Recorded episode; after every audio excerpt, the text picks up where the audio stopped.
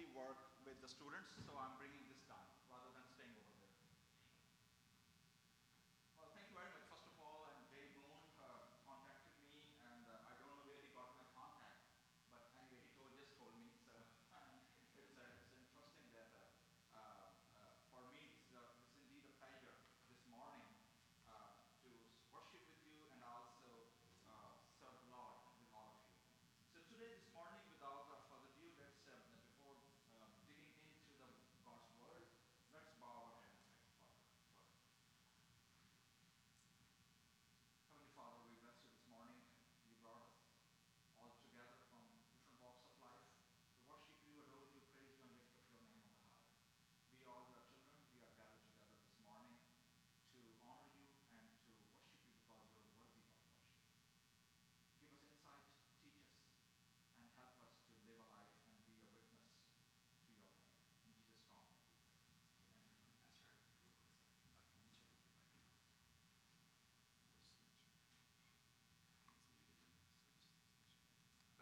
Jesus' name. I'm sorry, thank you. Have you heard what I have said before? Okay. Wonderful. So if you open your Bible, if you have, otherwise uh, if we can bring on uh, uh, this text, if it's possible, otherwise I'll just read. Gospel of Matthew, chapter two. And first twelve verses I will read for you. Gospel according to Matthew, chapter two. First twelve verses. The visit of the wise man. Now, after Jesus was born in Bethlehem of Judea in the days of Herod the king, behold, wise men from the east came to Jerusalem, saying, "Where is he who has been born King of the Jews? For we saw his star when it rose and have come to worship him." When Herod the king heard this, he was troubled, and all Jerusalem with him. And assembling all the chief priests and scribes of the people, he inquired of them where the Christ was to be born. They told him, "In Bethlehem of Judea, for so it is written by the prophet, 'And you, O Bethlehem, in the land of Judah, are by no means least among the rulers of Judah. For whom you shall come a ruler who will shepherd by people Israel.'" Then Herod summoned the wise men secretly and ascertained from them what time the star had appeared. And he sent them to Bethlehem, saying, "Go and search diligently for the child, and when you have found him, bring me word that I too may come and worship him." After listening to the king, they went to their way, and behold, the star that had been seen when it rose went before them until it came to rest over the place where the child was. When they saw the star, they rejoiced exceedingly with great joy.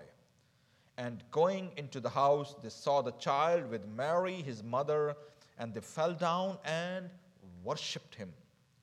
Then, opening their treasures, they offered him gifts, gold and frankincense and myrrh, and being warned in a dream not to return to Herod, they departed to their own country by another way.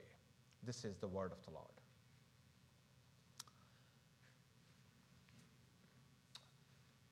There was a one drunkard man, and he was always praying to uh, a statue of his own uh, previous religion, and he was always going and begging all the time, "Oh Lord, oh Lord, please give me a lottery, please give me a lottery, and, and, and I would I would like to win a million dollar, and please, please help me to win the million dollar lottery." And every time he was going, every day, every day, always whenever he was drunken, he went to that that that statue and, and just bowing down and asking, oh, oh my Lord, oh my Lord, please give me a million dollar lottery. One day, the the the statue And the, it was so offended, it was so uh, uh, freaked out by, by his continuous prayer from years and on years and years.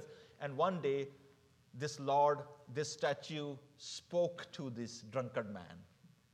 And what he says? He says, dude, go and buy a lottery. So this chap was asking for a lottery without having a lottery ticket. And he was praying and begging and begging and asking to please give me a lottery, give me a lottery. So this is a, this is a, the story remind me of Christmas consumerism and Christmas commercialism. Whenever, whenever Christmas comes, you know, it is, it is, uh, it is so highly consumerized, it is so highly commercialized that into one study, it says that retailer sales give twenty percent of the total revenue of the year. And this year, according to our research, seven hundred eighty-one billion dollars spent only on presents. During this survey, it's an interesting ratio. They find out that almost seventy percent children are the top of the list. The children's gifts are on top, top of the list, seventy percent. Would you guess who was beyond the low of the list? Who's on the bottom of the list? Any idea? Children are on the top, seventy percent.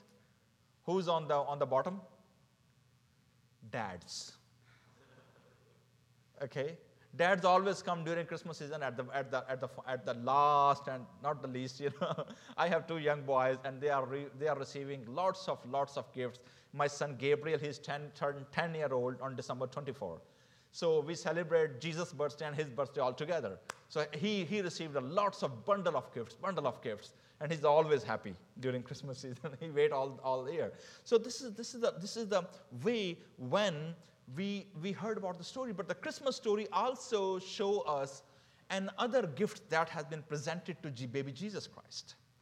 And these gifts were not presented by a common people. These gifts were presented by uncommon people. But, but this, the story of this gift and magi, it's only mentioned in, two, in one gospel, and that is only Gospel of Matthew. Even Jesus Christ's birth story is mentioned only in two gospels, not all four gospels.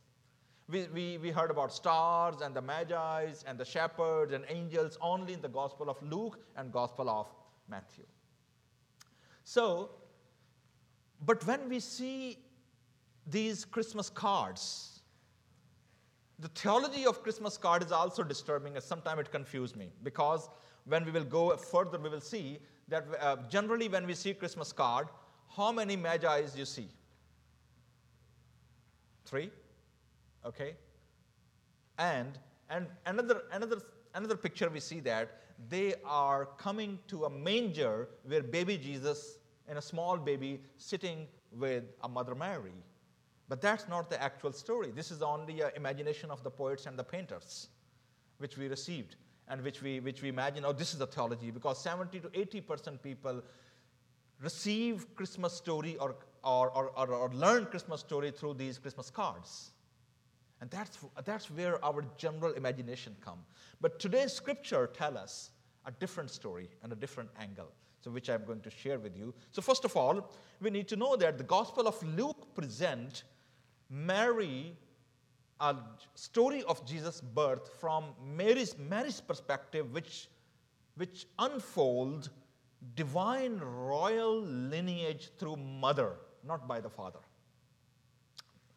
However, Gospel of Matthew take a lineage from Joseph, not from the mother, from the from the Joseph side, and Matthew tried to bring a Davidic king, David's human lineage through Gospel of Matthew. There are sixty references from the Old Testament only in the Gospel of Matthew. How many references? More than sixty quotations from Old Testament about proving Jesus is the royal Messiah. Jesus is the fulfillment of the prophecies and the prophetic literature and God's foretold plan. So that's how they go. And this Mary and Joseph, the Magi come in the in the uh, in the Matthew's narrative. They confirm David's credentials and coronation of the divine king. Who are these Magi's? This is an interesting question. Who, how they came to know, how they connected with all these, uh, this narrative and the story. There are different uh, perspectives, there are different research, but most probably, generally, scholars and Bible historians agreed that these Magi came all the way from Persia, from today's Iran. How come to that they came to this uh, this narrative? Interestingly, uh, uh, nobody knows their name. Only three gifts. Through, even they were not three. Three Magi. They were even more than three, because the Bible says there were many Magi, many wise men traveled and they saw the star. Therefore, not number three. How we ended up with number three? Because of gifts. Because they presented three gifts. And we assume, oh, there were three Magi's or three wise men. Well, that's not the true story. Anyway, so how? How these wise men came out, and even during the medieval era, there were literature and movies also came out who even gave these wise men three names. And one name somebody gave Melchior, other name was given Jasper, other name was given Balthazar. These were the names which was given to these three even Magi's. Even there were movies out there in Netflix and also on uh, Amazon. If you see, there are Chasing the Star, The Fourth Wise Man, and all these kind of movies are even, even if you go to YouTube, who were the wise men, YouTube is bombarded with the introduction about the wise man. But what the biblical nature tells us, the origin of wise man. Now, the origin of the wise man is interesting. As I mentioned before, they were from Persia, mostly from East. And when we talk about East, from when we live in, a, in, a, in a America, we think that East is Middle East, you know. But we all know we are from Korea, from China, from India, from Pakistan. We know that that's not only East. That's only not only Middle East. Even there are other Easts, you know. So, so that's how we, we tell our, our American or Caucasian friends, well, that's not only East. East is huge. That's not only that side. But anyway, so in that biblical time, when America was not found, Australia was not found, and they were, they were now all these seven continents, only three continents, and the East was represent actually Persia, Babylon, Egypt, Africa, Asia, and India. That's how they represent East at that time. So these Magi's, they belong to a nomadic ancient tribe. They were a religious caste of divination. Magi, a priestly tribe of unmatched superiority. Unmatched superiority. They trace back to Father Abraham, even seventeen hundred B C. So their role, what was their role actually? They were not kings. Actually, we, we heard another carol, you know, we three kings of the Orient, you know. We sing that carol also during Christmas. But they were actually not kings. They were kingmakers. Until or unless they ordain and they approve by reading the star and the signs, nobody could reach to the throne or in the rulership without their approval or without their prophetic utterance to confirm, yes, this is the person who could be a proper king for this nation. So they were actually kingmakers of the East. Greek word is magos. That's the word came magician. That's how they take word magi. But Matthew used wise man. So they were actually priests.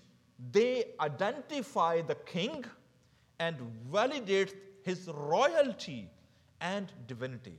You might be know that in biblical time, king was not only a representation of the political rulership. King was also a representation of the divine Uh, presence. That's how they came to know. You, you, you. Uh, in the story of the of the Moses story in Egypt, you know, the Pharaoh was not only a human king. Pharaoh was the image of the sun god Ra. That's why they called Pharaoh.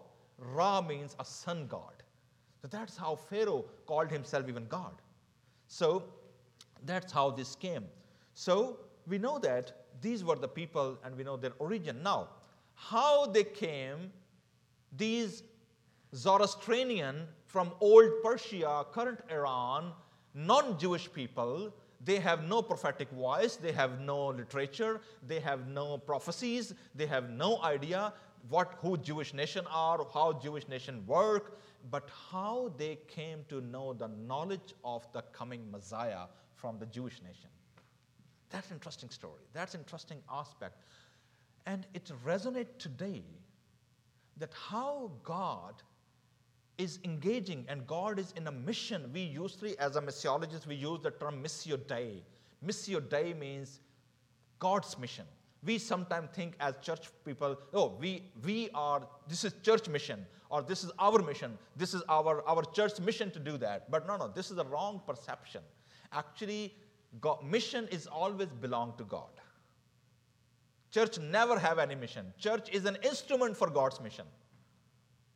But mission is always God. God is always working in the world. God always surprises us. Whenever we engage to go somewhere or to engage some new person or, or we meet to the students or anywhere else, we, we came to realize and God surprises us. He was already before us. He was already present there. And He guides us to be at that part. So anyway, how these wise men got the knowledge of the Jewish king. So there are different approaches and different research, but most probably, um, if you know the story of Balaam, have anybody heard this name? Balaam? It's a story in the book of Numbers, when the, when the Israelites were in the wilderness, and they were fighting with different kings and different nations. Then, uh, then there was the one, one king, his name was Balak, and that king, that's a story in the, in the, in the book of Numbers, chapter twenty-two. So the, he, he went to a one particular prophet, his name was Balak. Uh, Balaam, Balaam bin Phagor, and he went to the he went to this prophet, and he was non-Jewish prophet. But as I mentioned before, uh, these magi's and these people who has power and authority, people think they have a power and authority to curse, and they have power and authority to make kings or or or, or brought down kingdoms.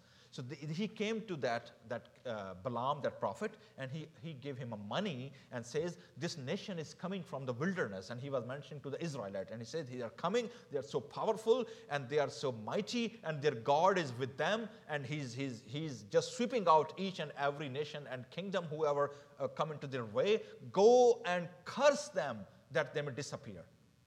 So this Balak, he tried to go, and then his donkey saved his life.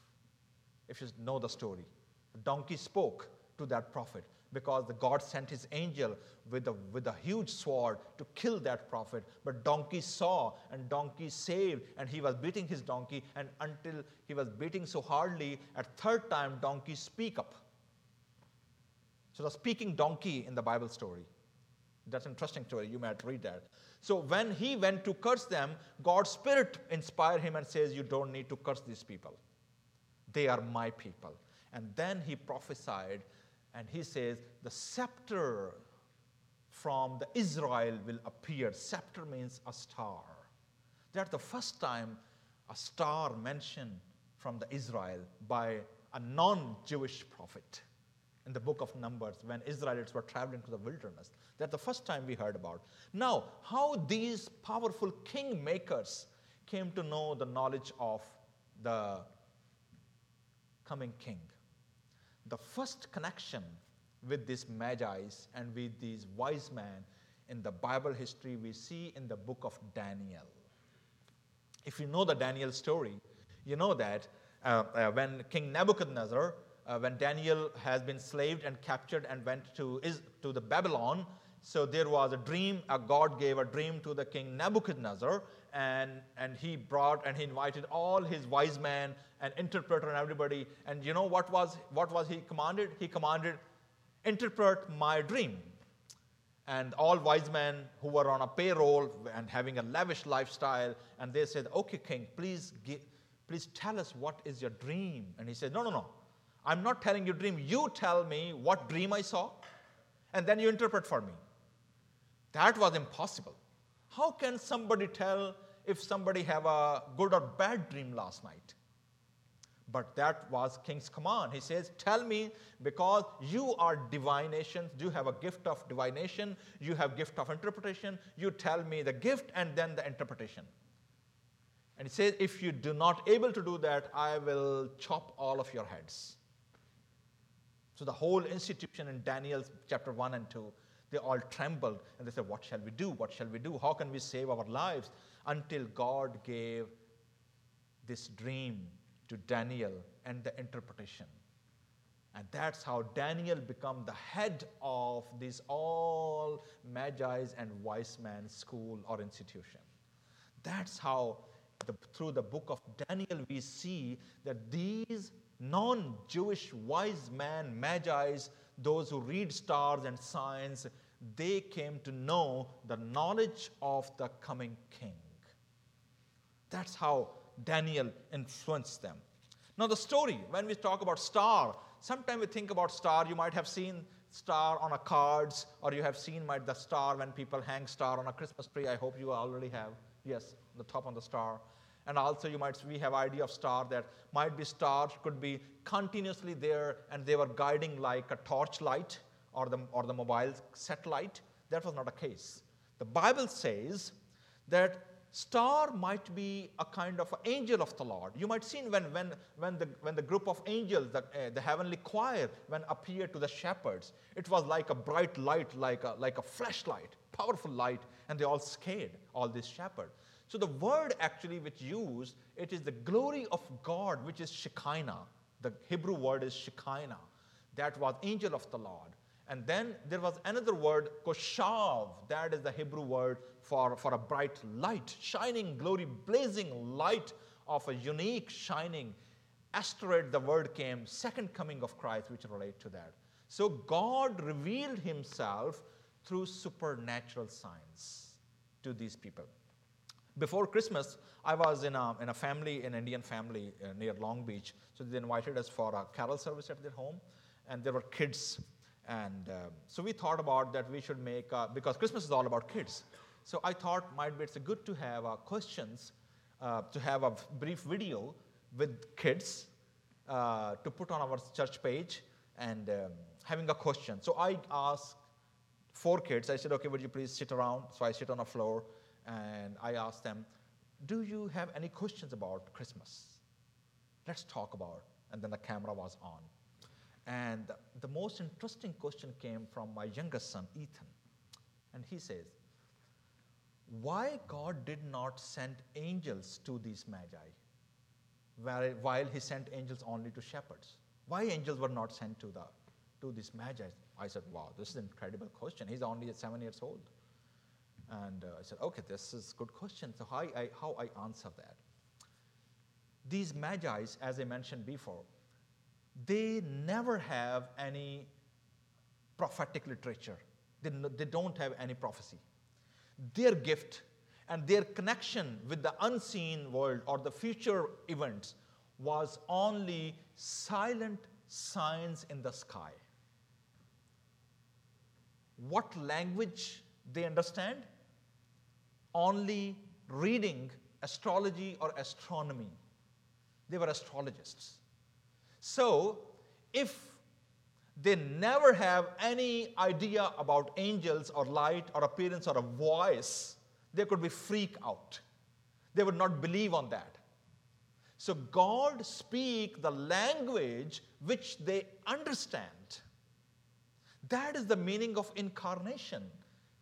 The Word incarnated, lived among us, become like us human beings. God pitched his tent among humans, that he may communicate us on a way that we may understand how God speaks. That's reminded me of another story. There was the one person who, who, uh, who was frequently visited his, his mother in a, in a senior home. And his mother was diagnosed by dementia, and she was she was fading all her memory. She even doesn't know who is this person, his son, her son, who has come every week from morning to evening and sit with her all day. All the medical staff and all these administrators of these senior homes, they were so amazed to see this young man coming every week frequently, committedly, and sit with his mom for a whole day, for years and years. And then one day, this, uh, uh, a, a medical rep who was there, who was observing this young man, he says, your mother don't know who you are. She totally, her, her, her memory is totally uh, erased. She doesn't know. Why are you spending time with, with your mom all, all these years? He says, she doesn't know me, but I know who she is. So they said, then how you connect with her? Then he says that actually my mother in, in his in, under, under her present condition, she has her own world where she lives. In his in, in her imagination, she has an own world. He says that I enter in her world to connect with her, not come with my own world. As soon as I entered in her imaginative world, I connected with her. That's what God did. God entered in our world and he became one of us, and that's how he connected and communicated with all of us. So that's the case with the Magi, the wise men, that they only understand the language of silent signs. If God speak to them, they were not able to follow the sign. Because they only read silent sign language. That was their history. Anybody watch a movie, Avatar? A couple of years ago, there was a movie, Avatar. Okay? How a crippled hero in a physical world, when he connected with that jungle world through scientific machines, he became a perfect avatar, entered in their world without knowing where he's actually coming from. That's, that's, how, that's how incarnation worked. I could use that, that example only. So what were, what were they doing in, in Jerusalem? What was their inquiry? So their inquiry was, where is the King of Jews? That was just like I, when I came, I asked Brother Moon, um, uh, what about the situation in the pastor search committee? And he says that, oh, we are still searching and we are close to candidacy. And you know, what if somebody came from nowhere and says, hey, I'm the pastor of this church? What will, you, what will be your, your response? Oh, we are the committee, we are the congregation, and we are going to decide who's the pastor. How, how come? It will disturb you all. So that's the same situation with the Herod. He was, he was assigned or selected king of Jews by the Roman Empire, who was ruling in that area. And, and these wise men, these magi, just appear from nowhere. And he says, where is the king of Jews? So that's, we see that whole Jerusalem and even the king court, they were all freaked out. Oh, what's happening? What's, what's going on? They were all so amazed to see that. So their inquiry was, they were the people, as I mentioned before, astron- astronomers, and they were reading stars. They came, they have a gift of divinity with scientific knowledge. Their college, their university education was enriched by a divine and, pro- and by, the, by the scientific knowledge with the divinity. That's how they came to, came to this conclusion that we need to go and worship. The only purpose these non-Jewish pagan worshippers of the fire, readers of the stars, no, no idea about the one and only God, and they were coming and traveled out of the way, and they were traveling, I don't know, more than two years, three years. They were traveling and they were reached there. What was their discovery? What they discovered when they approached? So they discovered that they came to a wrong palace, wrong people, and wrong place. Because they were, they were thinking that the king will be born in a big, huge palace. But that was not the king from a physical or from a worldly royalty. He was from the divine royal blood or lineage. So they came that they were at a wrong place. They reached to indifferent people who have no connection with God. Although they have prophetic literature, they have law, they have Torah, they have prophet voices, but they have no personal connection with God. They were totally indifferent people. So then the relig- religious professional, they don't care. When when when um, uh, when Herod invited all the scribes and, and the law and the uh, a specialist of the law, they know where this king is going to be born. They know the place. They know the prophecy from the Micah chapter five. They know that they, he will be born in the Bethlehem. So they have this knowledge. They have this foretold voices of the prophecies, but they have no personal relationship with God. So when they came to discover that they were at the wrong place among the wrong people, then when they have been told, you need to go where? To Bethlehem. Not in Jerusalem. You need to go to Bethlehem. Anybody have idea what's the meaning of Bethlehem? Have you heard before? Any idea? No? So this is a small name of city. Bethlehem is a compound word, just like Bethsaida, just like, just like Bethlehem, Bethsaida. These were the different names. So Bethlehem means a house of bread. Bethlehem. It's a Hebrew word. A house of bread. So God sent the bread of the, the bread of life in the city of bread.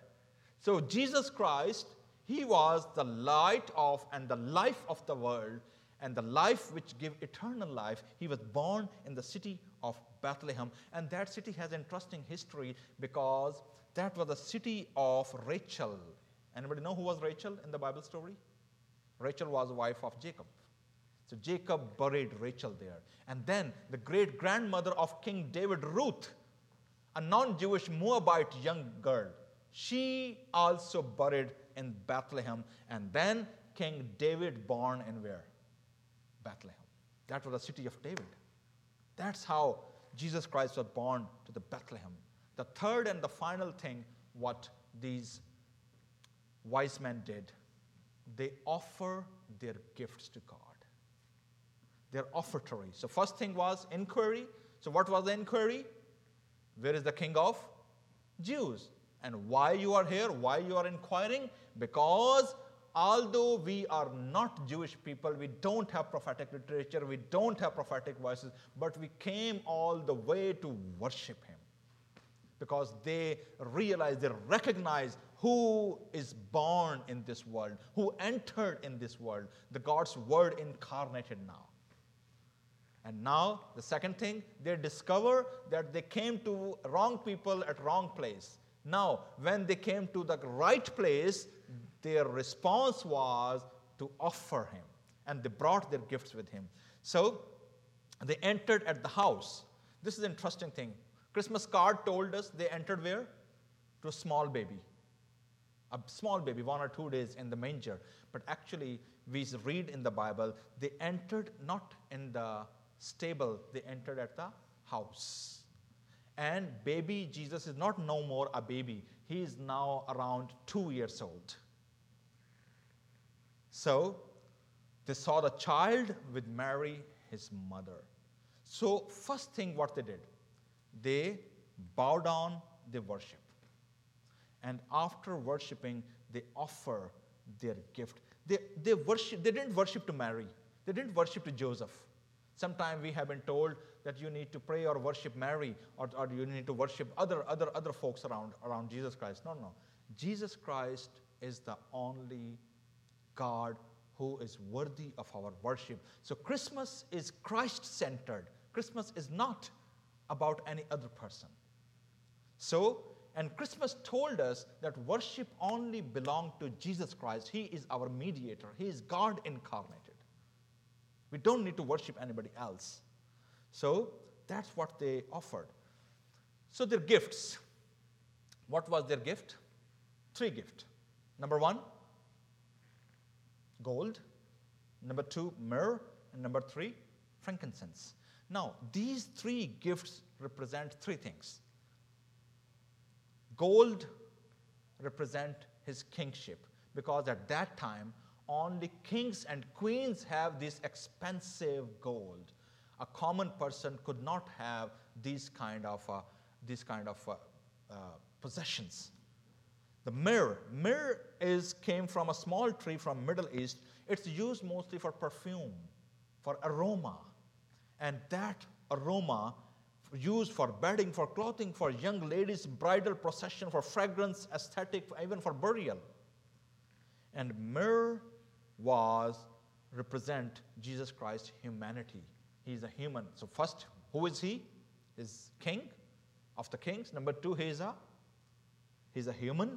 And number three, frankincense.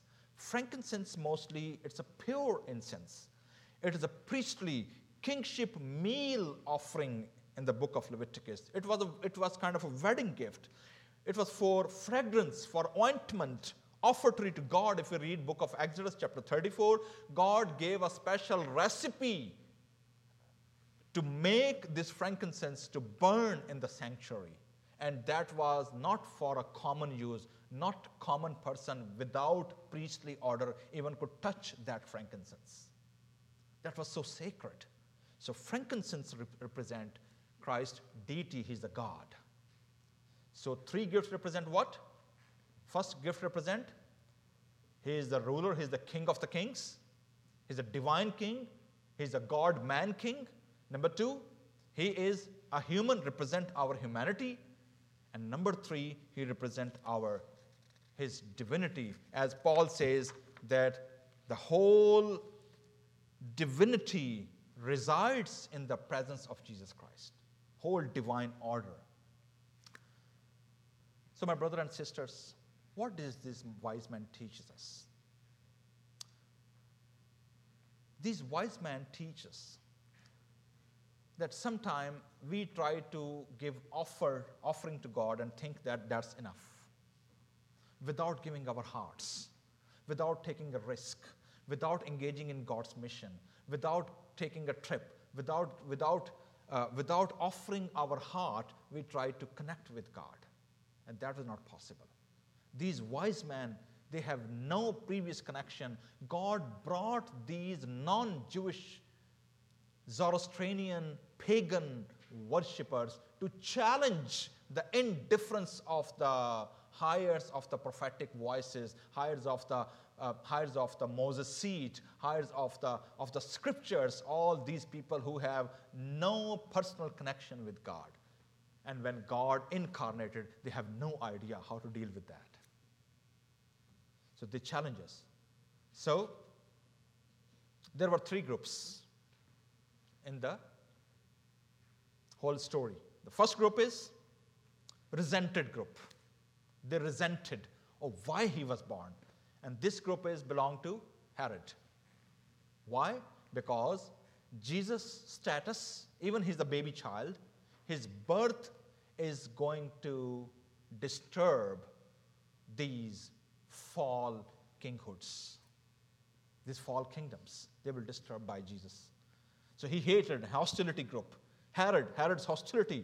He was a wretched worshipper. Even he was he was imitating that, and he was making a making a statement that he's going to worship Jesus. But we know that he his his heart was not with God. He has another plan. Under the guise of worship, he tried to kill Jesus Christ, but God saved, and then he killed more than, it says that around it was around sixty thousand kids under two years old were butchered and killed under the Herod at that time.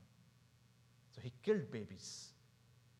He tried to imitate like a worshipper, but he was not a worshipper. They resented why Christ is born. The second group is rejected. Bible says, Gospel of John, chapter one, verse eight, it says that he came to his own and they rejected him. So these were the people. These were the religious temple, legal Pharisees, righteous ladder. They were priests, high priests, and scribes, have the knowledge and the voices of prophets, Micah two, Isaiah chapter sixty, but they have no spiritual interest, no connection with the Messiah. Indifferent religious people have no idea what to deal and how to do with the Christ. And the third group, those who rejoiced. And who are these people? They were adoring worshippers. They were wise men, magi, shepherds, angels, rejoicing, exceedingly great abundance, worshipped, offering God direction, received God's voices and God's direction in dreams. God was speaking to them. So the challenge is in which group we belong to. There are possible two responses. When you entered to the, have you ever been to Israel? Anybody? You have been there? So she, she, she recognized. Okay. So who, who else has been in Israel? Anybody have made a trip? No? Okay. So this is a picture uh, of the Church of the Nativity in, in Israel, in Jerusalem, near Jerusalem, actually in Bethlehem. So that is a place where, if, if you click next one, please. Yeah. So this is the place inside this small building. This is, this is the, called the Church of the Nativity. This is the star sign which authorities have put on a place where they think that this was the place where star was came down and the place where Jesus gave birth. So when you go to that, that place, you cannot go enter straight like from this door. You have to like this. The door, entering door from the stone is so short that you cannot go straight by, by, by heads up. When you are entering to that place to see the birthplace of Jesus Christ, you have to what? You have to bow down. And we all know those who are from, from Korean, from Japanese, from Chinese culture. We know that when we meet our elders, when we greet, it's a sign of what? Sign of respect. We bow down. That's how they are doing. So there are two possible responses, as I mentioned before. One is rejected, repulsive. Their power, authority, their seats, their religious status quo was challenged by Jesus' birth. And the other one is not his own people. They have no idea. They have no previous connection. But they rejoiced, they respected, they received, and they blessed by the birth of Jesus Christ.